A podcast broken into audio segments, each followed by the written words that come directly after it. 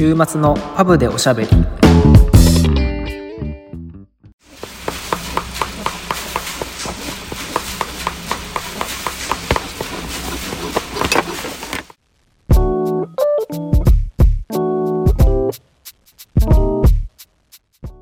のポッドキャストはフレームメーカーのケイトとシューメーカーのサトシが仮想パブ併設型ビスポークスタジオからイギリスとものづくりをテーマに配信しています。お便り紹介します。ペンネームイスさんからです。ケイトさんに会いにブリンクのポップアップに行きました。その説はありがとうございました。あの時番組を聞き始めたきっかけは何かのポッドキャストで紹介されたかもと言ったのですが検索で見つけたことを思い出しました。以前メガネを新調する際カラーレンズの色に悩んでいました何気なく Apple Podcast アプリでカラーレンズと調べたところ第25回がまさにその話題で拝聴しそこからハマったのでした靴もメガネも興味があるけれどなかなか深掘りできていないので毎度楽しく学びながら聞いていますイギリスの老舗ブランド話も初耳で面白かったですありがとうございますありがとうございます。面白いね、こういう入り方っていうのは。カラーレンズでバシッて調べてバシッて出てくるっていう、そんな出方あるんやと思って。あそんな辿り方あるんやと思ったけど、Apple Podcast で検索するっていうのがなかなかないよね。ないね。YouTube とかってまだわかるけどね。そうだね。いやでもめちゃくちゃありがたい。ほんとね、ポップアップで来ていただいて、オーダーいただいたより嬉しかったかもしれん。ポッドキャストから人来たと思って。しかも全然、あの、知り合いでもない方ほんで。まやな。いや、嬉しかったね、本当に。いや、やっててよかったって初めて思った、本当。初めて？いや、初めてだろ。そう今までないわ、なんも。いやー、嬉しかったね。まあ僕には言いたかったとは思いますが、残念ながらいい何言ってんねん、ほんと。僕の声が聞きたかったとは思いますが、シューメーカーのサトシですってね。耳元でちょっと、ね、そうそうそう。必要だよね。ありがたい。話してほしいトークテーマいただいてます。はい。クラウンパント型の金属フレームに関するエピソードが聞きたいです。はじめに作ったのはどこの会社？この形のメガネで一番有名なモデルは？有名人で着用してた人はいる？などなど。私のメガネですね。はい。はい。まずクラウンパント型がどういう形かって簡単に言葉だけで説明すると、まずパントっていう形がありまして、これ日本だとボストン型って言われる形なんですけど、逆三角形を丸くしたような形です。で、下にちょっとこう膨らみがある形ですね。がパント型。で、クラウンパントっていうと、その上のところをスパッと切ったような、こう上だけ直線になって、あとはパント型っていうのがクラウンパント型です。えー、丸じゃないんや。丸だよ。丸やけでも逆三角形なんやろ？そうそうそう。まあちょっと下がとんがってるってこと。とん、ね、とんがりさ、なんて、ちょ、とんがり丸ってことじゃない？そうそうそう。だからあのだからもう俺まん丸やと思ってたから。あ、パント型？そのクラウンパントがまん丸に上が直線やと思ってたけど。ああ、まずその、まん丸はまずラウンド型やん。形のかあの名前で言うと。ラウンド型って言うんですよ。うん。まあ、ラウンド型を上をこうスパッと切った形も、でもまあクラウンパントって呼ぶよ。ああ、そう。クラウンラウンドとは言わへんねや。クラウンラウンドとは言わないね。でも正式にはクラウンパントはそのパントの逆三角形丸の上をスパッとしたのがクラウンパントってこと？そうだね。へでもその、丸かと思ったっていうのは意外といい着眼点かもしれなくて、なんでかっていうと、パント型はフレームの外側の形と、あの、玉の内縁の形が反ってることが多いんですよ。同じ形のことが多い。ーうんけど、クラウンパントは、こう上がスパッとなってて、で、下がこう丸いじゃん。うんでも、中の円の形は、上がスパッとなってるかって言ったら、なってないものの方のが圧倒的に多くて、ほぼまん丸だったり、まあちょっとこうパント型だったりするから、そう見えるのかもしれない。ちょっと難しかったですねうん。はい。まあ、あの、クラウンパント型は、そのフレームの外の形と中の形が違うことが多いんですよ。はい。はい。まあそんな感じです。はい。まずそもそものそのクラウンパントの話をすると、発祥は、まあ、フランスと言われてますっていうことで、はい。初めに作ったのはどこの会社かっていう、うんまあ、僕は正直全く知らなかったです。しかも多分調べても、あの、曖昧な多分結果しか出てこないから、はい。あの、ローレンスに聞きました、さっき。はい。まあ、ローレンス僕が、あの、教えてもらってる師匠の80歳のおじいちゃんなんですけど、はい。まあ、メガネのことならほ、まあ 何でも答えてくれるんで、毎回 た。だ物忘れが最近激しいと、そう。はい物忘れは激しいけど、メガネのことは絶対覚えてるから。聞きました、ローレンスに。はい。そしたら、1900年から1920年代にかけて、アメリカが作ったシェイプだっていう風に言ってましたね。へえ。で、この1900年から1920年っていうのは、ほぼセルがない、ほぼというか、もうセルフレームはまだない時代で、金属フレームしかない時代なんですよ。なるほど。なんで、おそらくここが発祥だろうっていう、あ、プロバブリーって書いてあったけど、ままあ、はい。あの、おそらくそうだろうっていう、ローレンス曰く話でしたね。あ、へえ。アメリカがまさかの。はい。アメリカの話なんて1ミリも出てこなかったじゃない、今まで。メガメガネの。あんまり。そうだね。それなのに、まさかの。アメリカです。で、アメリカでこの時代にメガネを作っていて、今でも現存しているブランドがありまして、はい。アメリカンオプティカルっていうはい。ブランドですね。はい。で、やっぱりアメリカンオプティカルのヴィンテージフレームを見ると、1930年代ぐらいのフレーム、2、30年代のフレームで、クラウンパントのフレームあるんだよね、メタルの。これ、は Google で検索していただけると、アメリカンオプティカルヴィンテージで検索していただくと多分出るかなと思います。すぐに。なるほど。はい。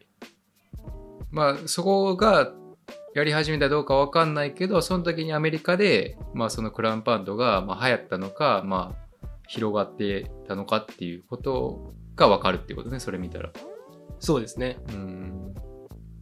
ちなみにあの、メガネ自体の歴史を振り返ると、はい。メガネを一番最初に作ったのは、あの、イギリスって言われてるんですよ。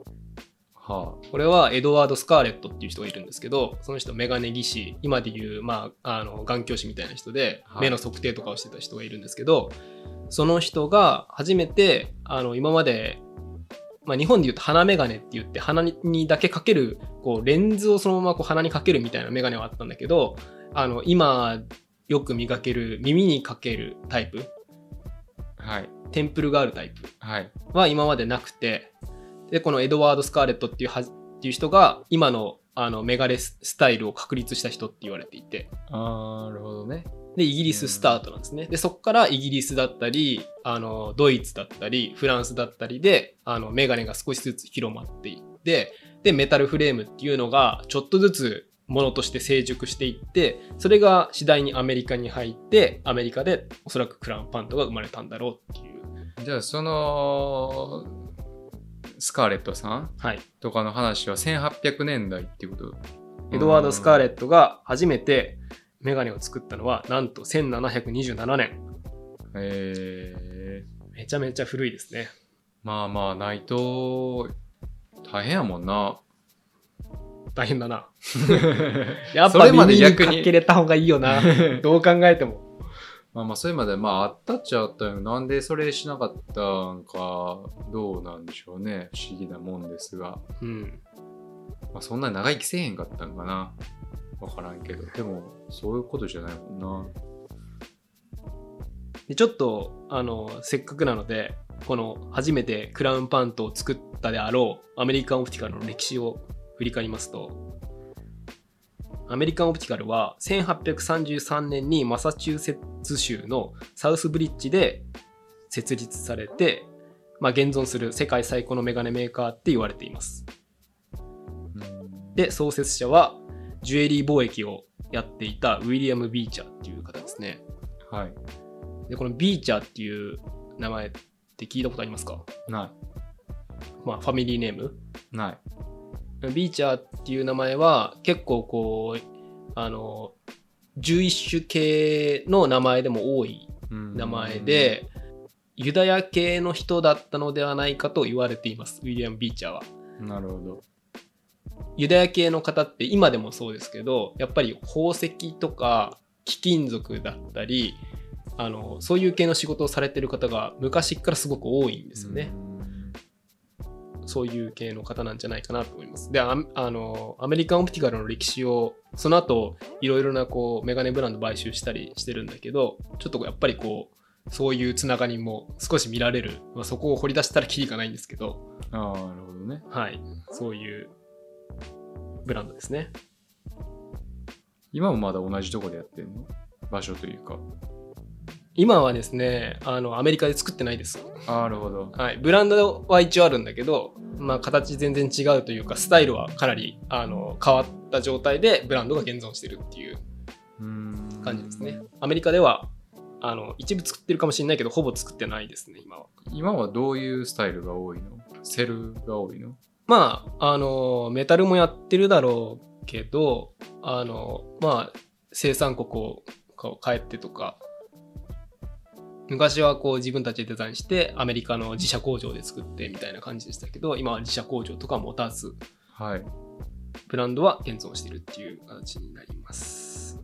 で、1874年に縁なしフレームを世界で初めて作ったって言われてます。日本だと2ポイントとかって呼ばれますけど、縁なしの縁がないフレームとかも作ったり、1885年には、えっ、と、モダン、まあ、テンプルの耳にかかる部分が湾曲している、これ見たことない方は見たことないかもしれないけど、耳の裏までこう回ってるようなケーブルタイプのテンプルを初めて作ったとも言われてます。あれ、何やったっけ？オールドピープル。オールドピープルじゃねえわ。なオリバー・ゴールド・スミスか。あ、オリバー・ゴールド・スミスもありますね。あはい。うん、それ見たことあるわ。かけにくいなと思いながらかけてたけど。でもまあ慣れればあれもかけやすいけどね。うん、まあデザイン、もともとはデザインってことなんじゃない？かけやすいようにって感じじゃなくない？あれは、まあ、あの、もともとは、あの、実用性を重視していて、もともとそのアメリカンオプティカルが、あの、従業員で乗馬をする人がいて、乗馬するときにメガネが落ちないようにでできないかっていうところから生まれたと言われていますね。で、その後、一番大きな、まあ、発明というか、スタートが1891年、アメリカで初めて金張り製のフレームを開発しました。まあ、金ですね。はい。で、やっぱアメリカンオプティカルのヴィンテージフレームを見てると、あの、やっぱ金張りのものがほとんどですね。12K だったりはい。がすごく多いです。で、1917年にヨーロッパで第一次世界大戦が始まった年に、メガネの製造工場を8箇所追加してます。めちゃくちゃでかいね、規模ね。すごいね。どういうこと？なんで？なんでそんな時期に？あの、軍事的な需要がすごく高まったので、その時期にお金をあの出して生産力を上げています。それ兵士がかけるメガネってこと？そうです。そういう、なんていうの？鉄鉄砲というか、ガンにつつける、そういう、なんていうの、望遠鏡みたいな、そういうのじゃなく、本当にメガネとしての工場をそんだけ作ったってこと？あの航空用のゴーグルとかも作ってたああ、のでなるほどね。そういうのも含めて第一次世界大戦の時は250万個のメガネがアメリカ政府に供給されましたへえすごいね。で第二次世界大戦はもうさらにすごくてゴーグルフレームだけで1000万本。サングラスで500万本。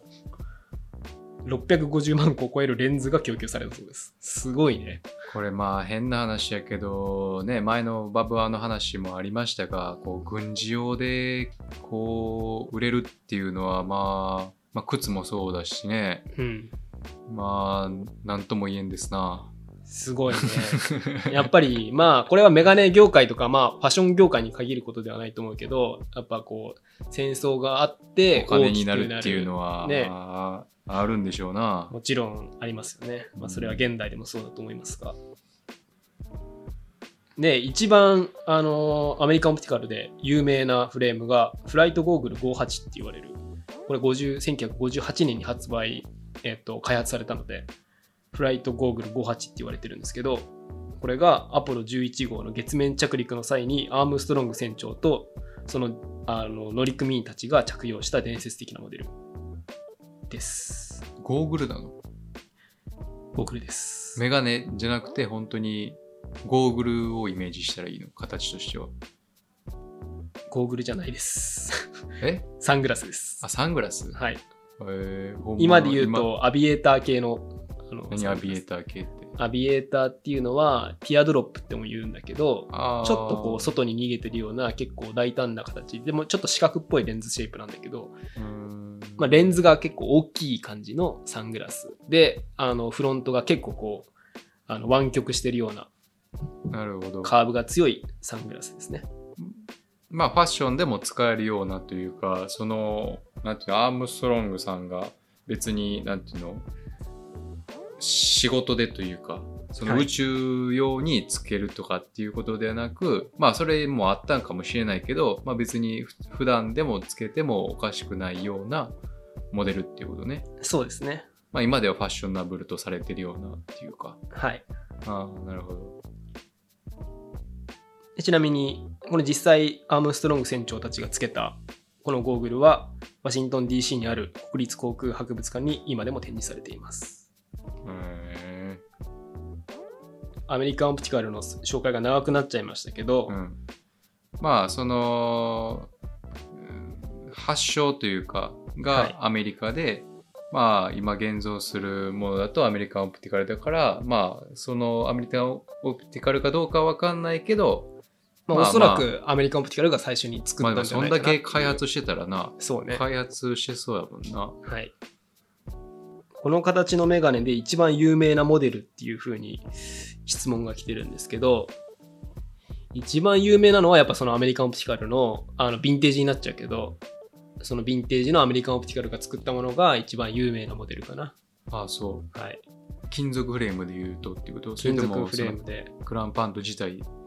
クラウンパントの金属フレームで。あ既存のブランドで今購入できるフレームでメタルのクラウンパントの名作を挙げるとこれメタルのクラウンパントっておそらく有名なブランドならどのブランドも絶対出してるのよあ。あ、そう。基本うんどのブランドもあると思うけど僕が一番そうだな思い当たるのはルノアかな結局みたいな感じやな。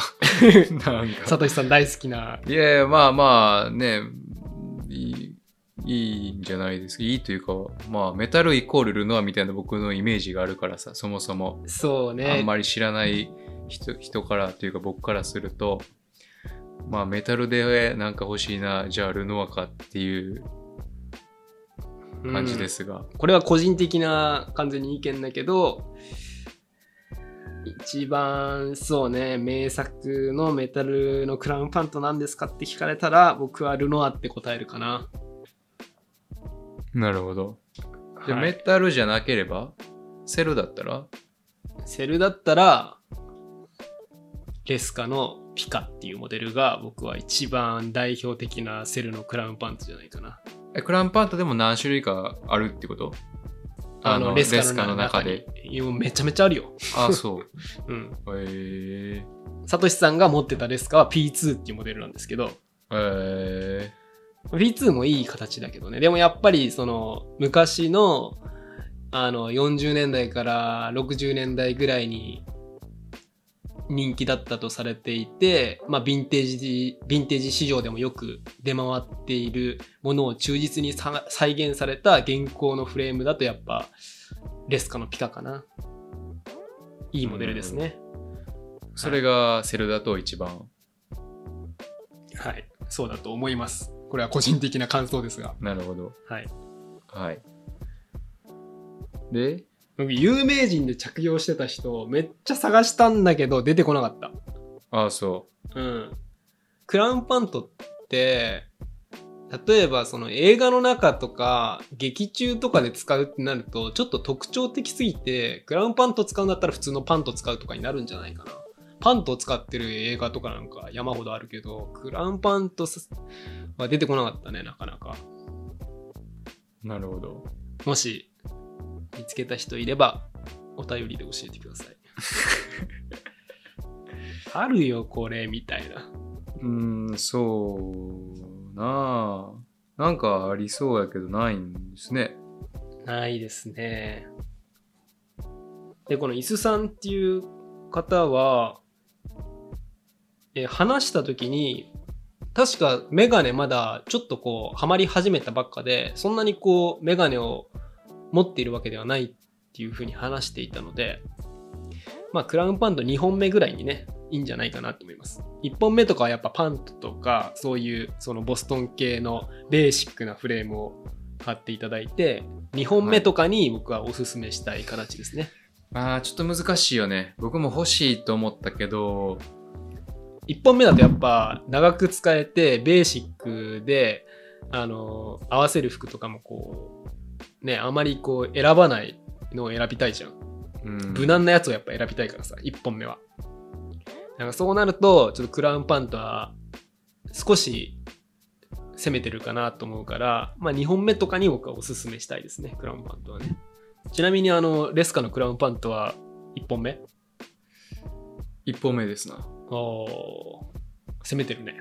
でも P2 はね、結構かけやすいよな。僕さ、でもクラウンパントと思って買ってないっていうかそこまで。そう、P2 は結構柔らかいモデルなんですよ。じ実は僕 P2 持ってて、同じやつ。あの、色違うけど。うん。B2 はいいモデルですね。ピさっき紹介したピカは結構厚みがあって太さもあって結構もうこうごつい感じのもうザ・フレンチヴィンテージみたいな形だからちょっと合わせにくいんだけどやっぱピカはねピカも名作だねやっぱね。いいいいフレームあれは。まあまあ、なるほどね。使いやすいっていうのはあるんでしょうね。うん。僕もあんまりこう、まあ初めてだったけど、まあ、あのそんなにこう主張しないというか、そうねであれサイズがいいんよあれ。47とかなんだよ確かレンズサイズが。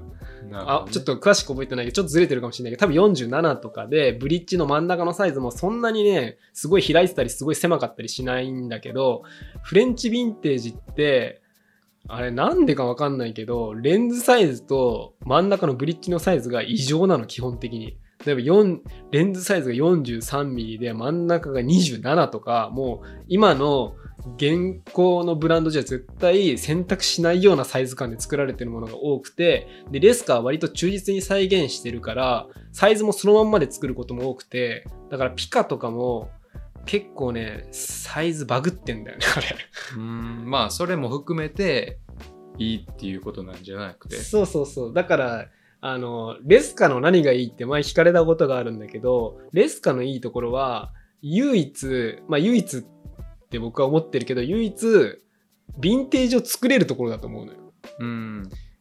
メガネってやっぱりデザインを描く上でどうしてもあの昔のデザインっていうのは全く参考にしてないって言っても必ず少しはこうスパイスとして入ったりとかあのデザイン要素に入るものだけどレスカはもうねヴィンテージのそのストック自分たちで持ってるし作ってた工場まで自分たちで今それそこで作ってるわけだからヴィンテージをそのまままあ今の作り方かもしれないけどそれをこうね、作れるっていうのはレスカだけじゃないかなと思いますね。なるほど。そのまま同じことをやり続けてると言いますか、はい。同じことができるっていうことですね。そうですね。へえ僕はそれを見たくて、あの、レスカの社長に会いに行ってしまったんですけど、フランスまで。そうですか。そうですね。で、この人でも、あれやね、金属のっていうとすごいね、なんか、こう、一つ上の、あれよね、なんか僕は普通にセルっていうイメージしかなかったから、金属のクラウンパントでって、二重です。なんかこう、あれよね。そうですね。うん、いや、でもちょっと待って、一さんのことを考えて、あまりメガネ持ってなくて、いきなりルノワのメタルは攻めすぎかも。値段もデザインも。で、ちょっと考え直そうかな。なんかないかな。1本目にいいクラウンパントのメタル？これは本気で考えて、イエローズプラスか U1 富山。うーん。そのルノアの形が悪いの？形が悪いっていうか、何なのその1本目におすすめ？まあ値段はまあわかるけどさ、サイズ、デザイン。なんで？日本人に合わね、ないってこと？結構小さいかった気がするよ、ルノアのクラウンパントの。うーん。あんまりベーシックなサイズ感じゃない。この間お会いした感じ、一産は割と標準的な顔サイズだったのよ。だからそれを考えると、ちょっとちルノアだとかなり小さいから、まあ、小さめでかけたいっていうのもあるかもしれないけど、それでも小さいから、ちょっと1本目とか2本目とかだったら少し攻めすぎかもね。なるほど。はい。メガネかけてます感が出ちゃうっていうことね。そうそうそうそう。ゆいちと山のクラウンパントとか、最近僕、オンラインでちょっと拝見したけど、すごいかっこよかったし、まあやっぱ、サイズ感とかも、日本人のこと考えて作ってるんだろうなっていうサイズ感でもあるし、高級感もあるし、いいんじゃないかな。イエローズプラス僕いつでもおすすめしちゃうから、どんな時も。はい、おすすめ僕もされましたね。うん。イエローズプラスいいブランドだよな。僕大好きだから、初めて買ったブランドだからさ。なるほどね。はい。まあ、そんなとこかな。はい。まあ、セルだったらレスカ一択と。はい。はい、ちょっと話が結構それてしまいましたが、そんな感じでよろしいでしょうか。はい。まあまあ、プラスで質問があればまたね、送っていただけたら嬉しいですしね。ね、もう、永遠これ会話続けていただいてね。これどうですか？みたいな。はいあこれこうじゃないですかね？みたいな。はい。そんな感じで。Apple Podcast と Spotify のフォローといいね、概要欄のリンクから Instagram のフォローとお便りをお待ちしています。それではまた来週。来週。